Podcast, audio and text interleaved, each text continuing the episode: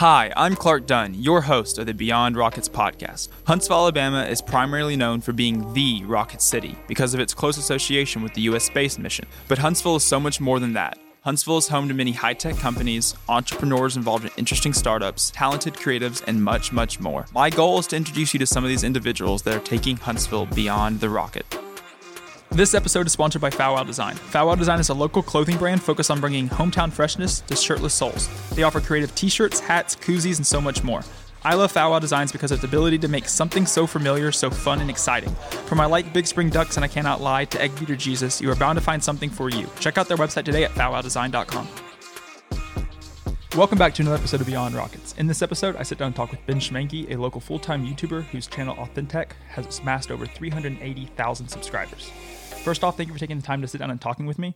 Would you like to introduce yourself and tell us a little bit about what you do? Yeah, thanks for having me on, man. I'm Ben Schmanke. I run AuthenTech YouTube channel and been doing it full-time for about 6 years now. And I try to create authentic reviews of tech. That's where the name comes from. And so it's a super wide net. I do everything from drones and action cameras to big screen TVs and GoPros and... electric scooters, and all the fun tech stuff. Yeah. Are you originally from Huntsville, or did work or family bring you here? Okay, so family brought me here. I'm originally from the Chicagoland area, and then my wife and I moved over to San Diego. We were there for a couple years. Loved it, but just got really expensive and a few other details, and so then we came over to here to Huntsville just about 3 to 4 years ago. We had some family that moved here, and so... we really like it. Love the Huntsville area. Prior to starting YouTube 6 years ago, what were you doing for work? Okay, yeah, so before YouTube, I studied film in college, and then what did I do? Oh, I did a lot of freelance. I kind of started a business called Schmanky Media, and so I had commercial clients and just small little brands that I'd make, videos and promos and website stuff, things like that. I did some photography, did some cool real estate, drone work, and things like that. And I was always into the tech camera scene and researching products before I buy them and stuff like that. And so that's kind of how I got started into the YouTube space. Is I just started making YouTube videos on products that I was going to buy, for fun. Yeah.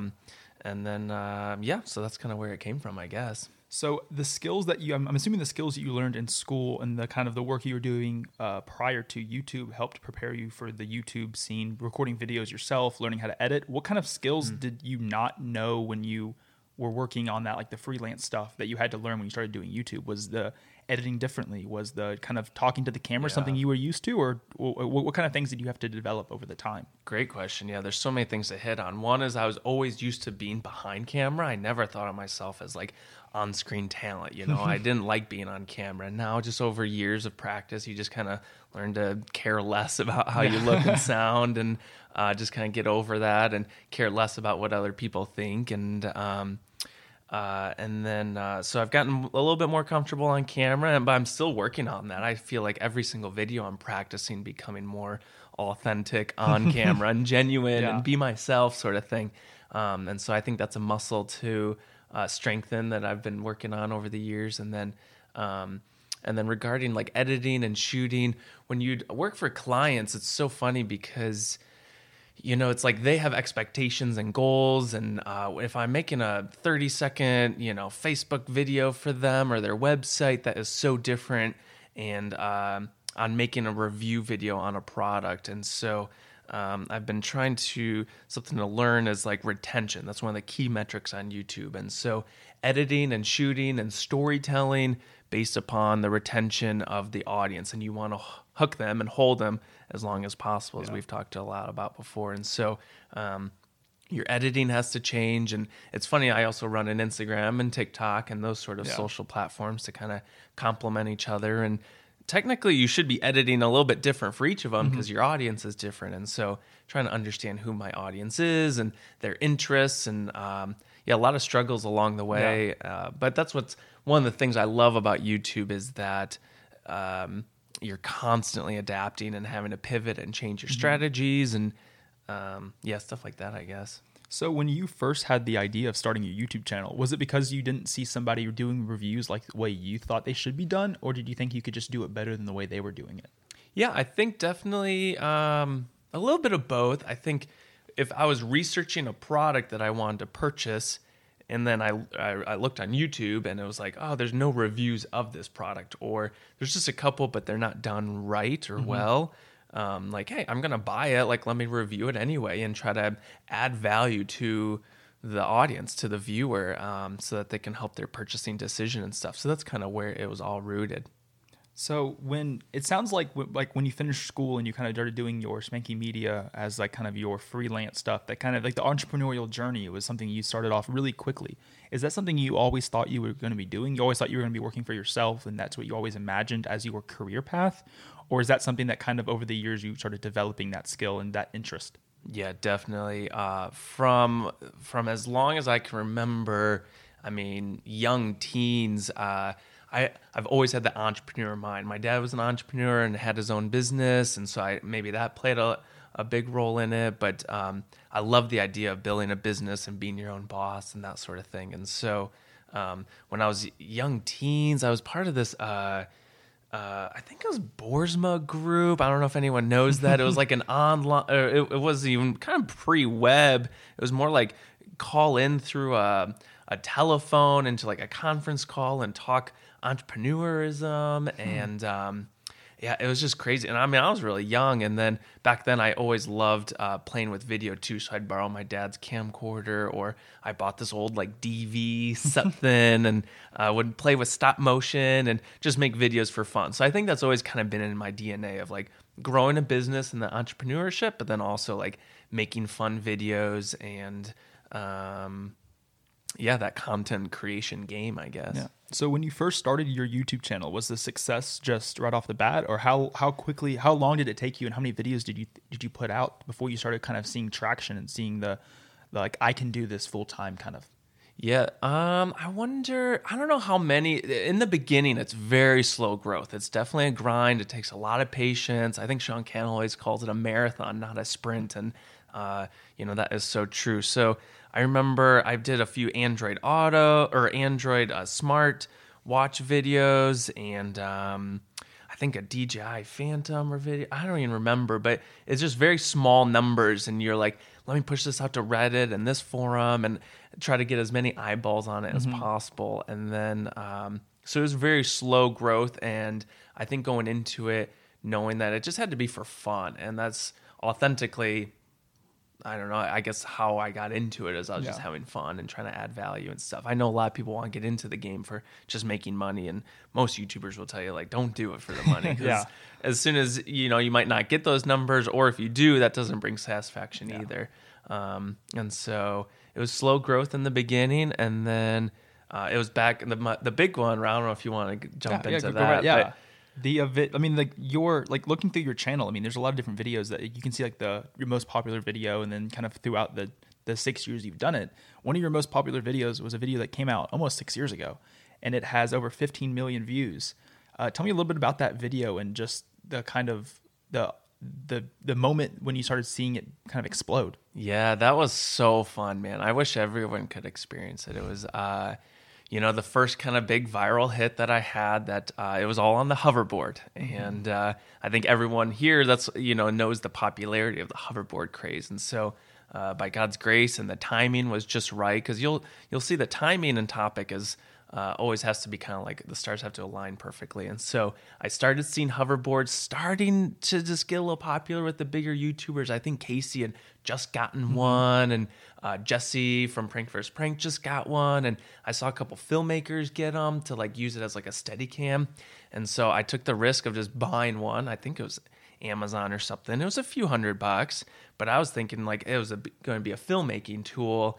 And but then once I got on it, I'm like, man, just I don't know if you've ever been on one. The feeling of the hoverboard and that self-balancing Segway feel is just so futuristic and cool that it like self-balances you. So anyway, I'm like, hey, I want to make the first review. I remember clearly searching for like hoverboard review, and there was just like nothing out there. Well, I guess crazy to think about now, because like, I mean, if you Google hoverboard, I mean, you're going to be flooded with tens of millions of videos of hours and hours of content, very specific content, and very for different brands, different kinds, different audiences, different uses. Yep. But at the time, I mean, to see nothing. I mean, did you was it scary to think that, oh, maybe this isn't the time to do it. Maybe I should wait till someone else has already done it. Mm-hmm. Or were you like, I'm going to jump in and be the first person to do it? Yeah, I think that was probably it. It's like, I just got to be the first. I just got to get into it. And I probably had no idea, like had any expectations, the growth that it would mm-hmm. have or the return on the investment.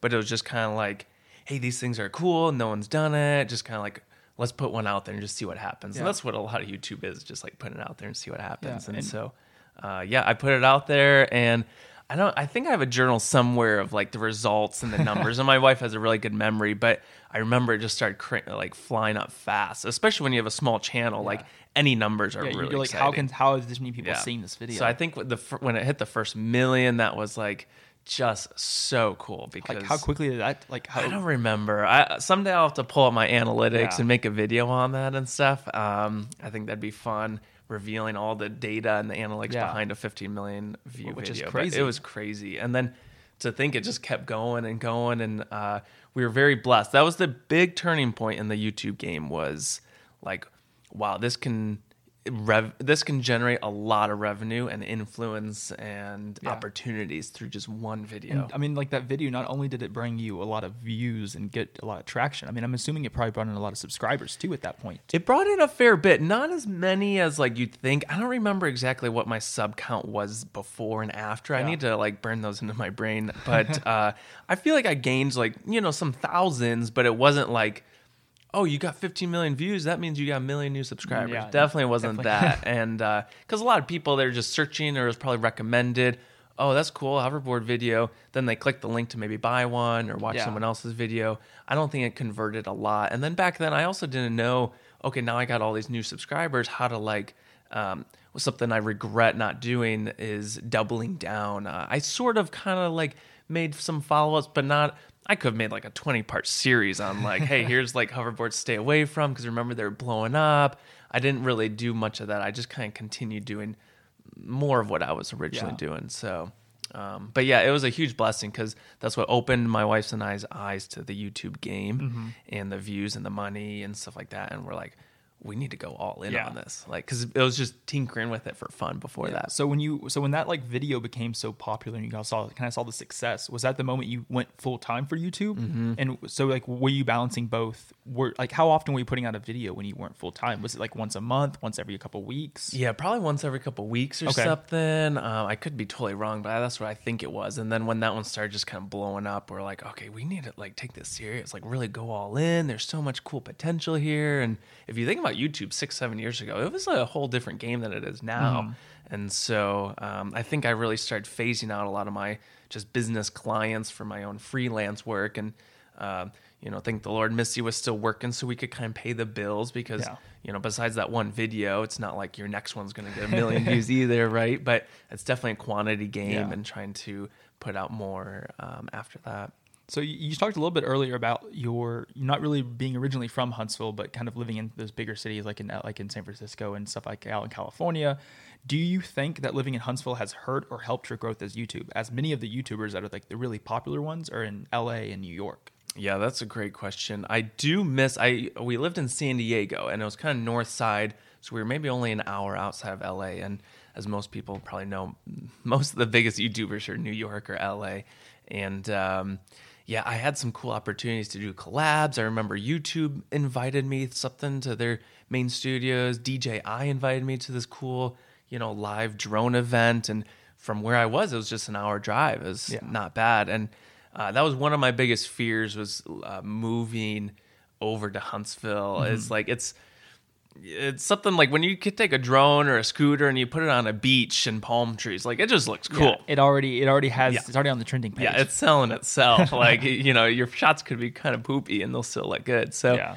I'm like, is Huntsville our brand's not going to want to work with me? And by God's grace, like I didn't see any slowdown. Like it's just continued since then. Huntsville's beautiful. We have some, smallish mountains and lakes yeah. and stuff like that. So you can still get pretty B-roll shots. And I feel like at the end of the day, it is all about the story and the personality and stuff like that.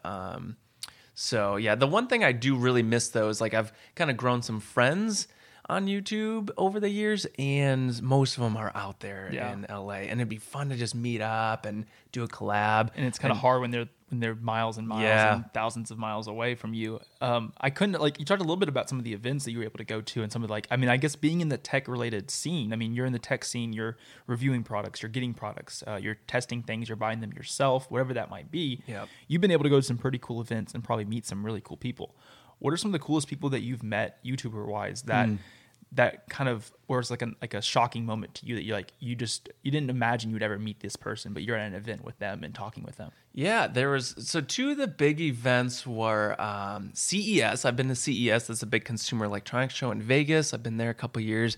That's just really fun because all the tech brands are there, and you get a hands-on and talk with those, you know, brands, PR people, stuff like that. But then there's a lot of content creators there too. So I got to meet I think it was Dan from What's Inside, and Jerry Rig Everything. I got to interview him. He's a really nice guy. And I met Casey. I met Sean Cannell, interviewed him. So I got to meet a lot of cool people at CES. That's a fun event. Mm-hmm. And then the other big one that was probably the best of the best was Sony Camera Camp. And that was a couple years ago. I was super honored to get invited to that. And it was just all these creators playing with the Sony cameras, and we had workshops and stuff. And there I got to meet a ton of cool creators like Justine and Jenna, and a long list of all these cool creators that I feel like I'm still, you know, sort of friends with today. Mm-hmm. And you've kind of built that relationship from one event.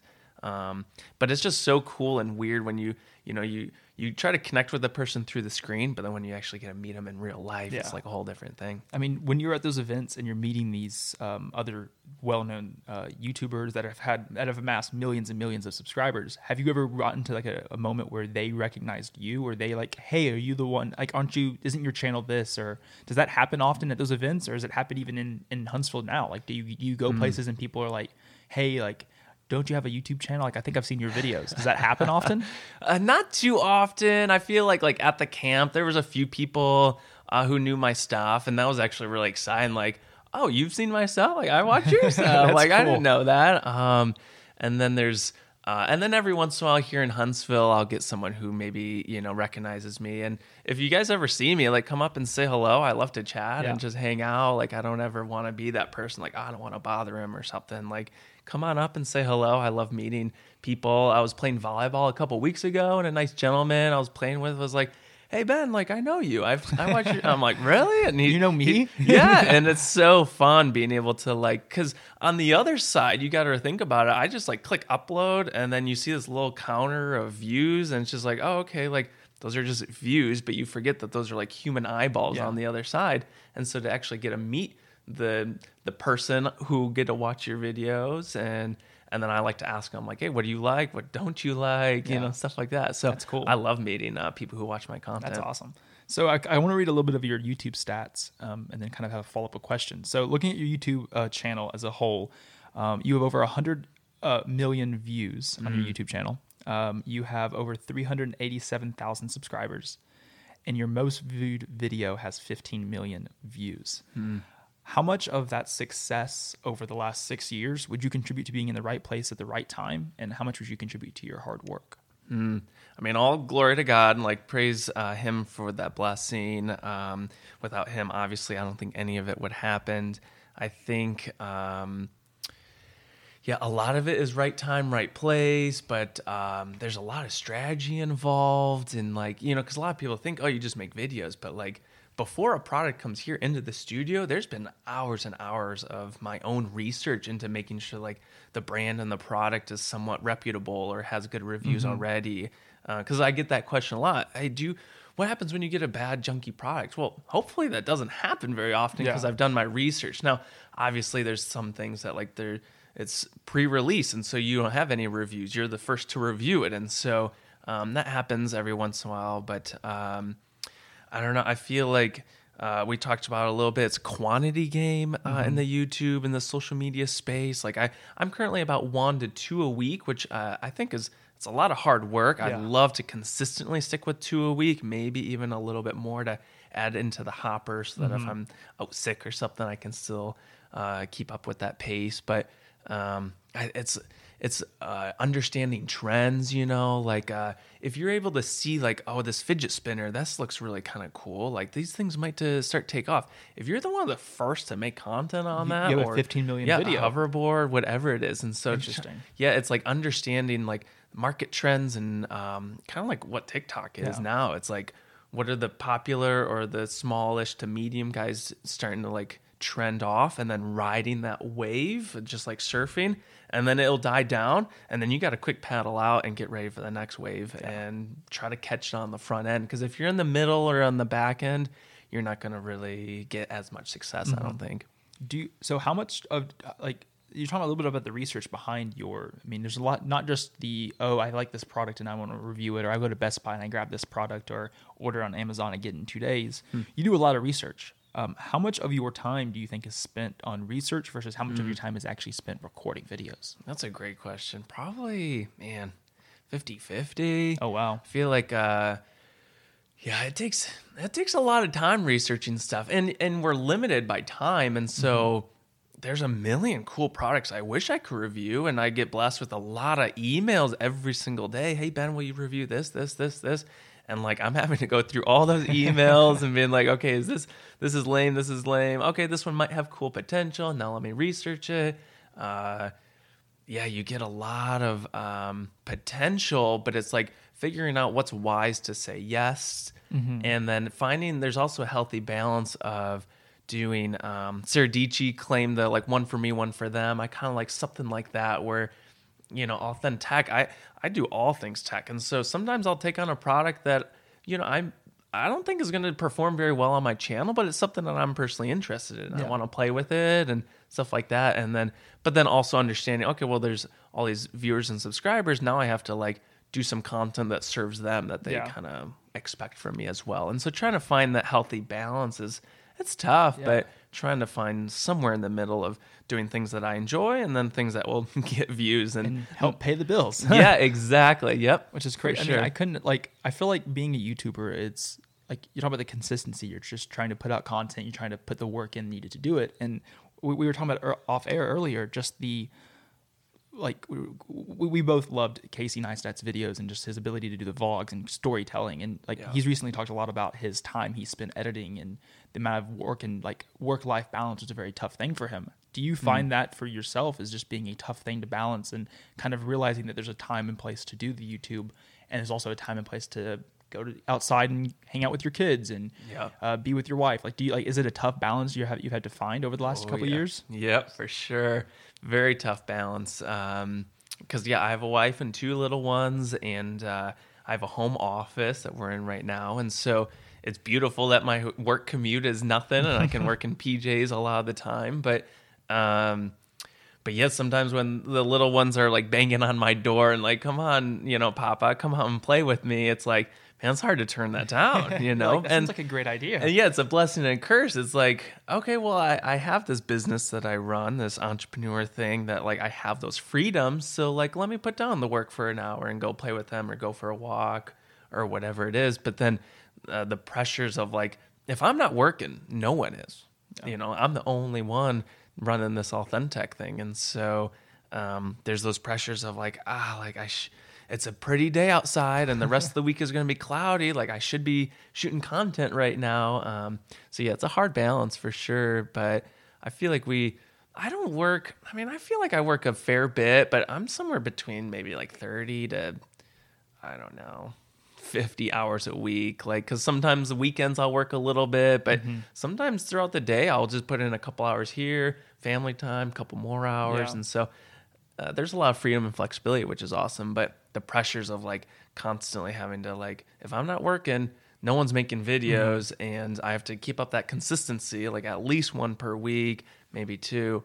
That's weighs a little heavy sometimes. And I think, I mean, being in the tech scene too, I mean, there's always things coming out. There's always new tech being adopted, new products being released. I mean, I feel like it's almost a tough thing to shut off it, because like, even though like I don't do tech reviews, I love tech and I love being able to see tech. And I think that's one of the things that like I see the most of whenever I'm on my phone. And I feel like that's even twice as much for you, that like shutting off the tech scene and what is being announced in tech.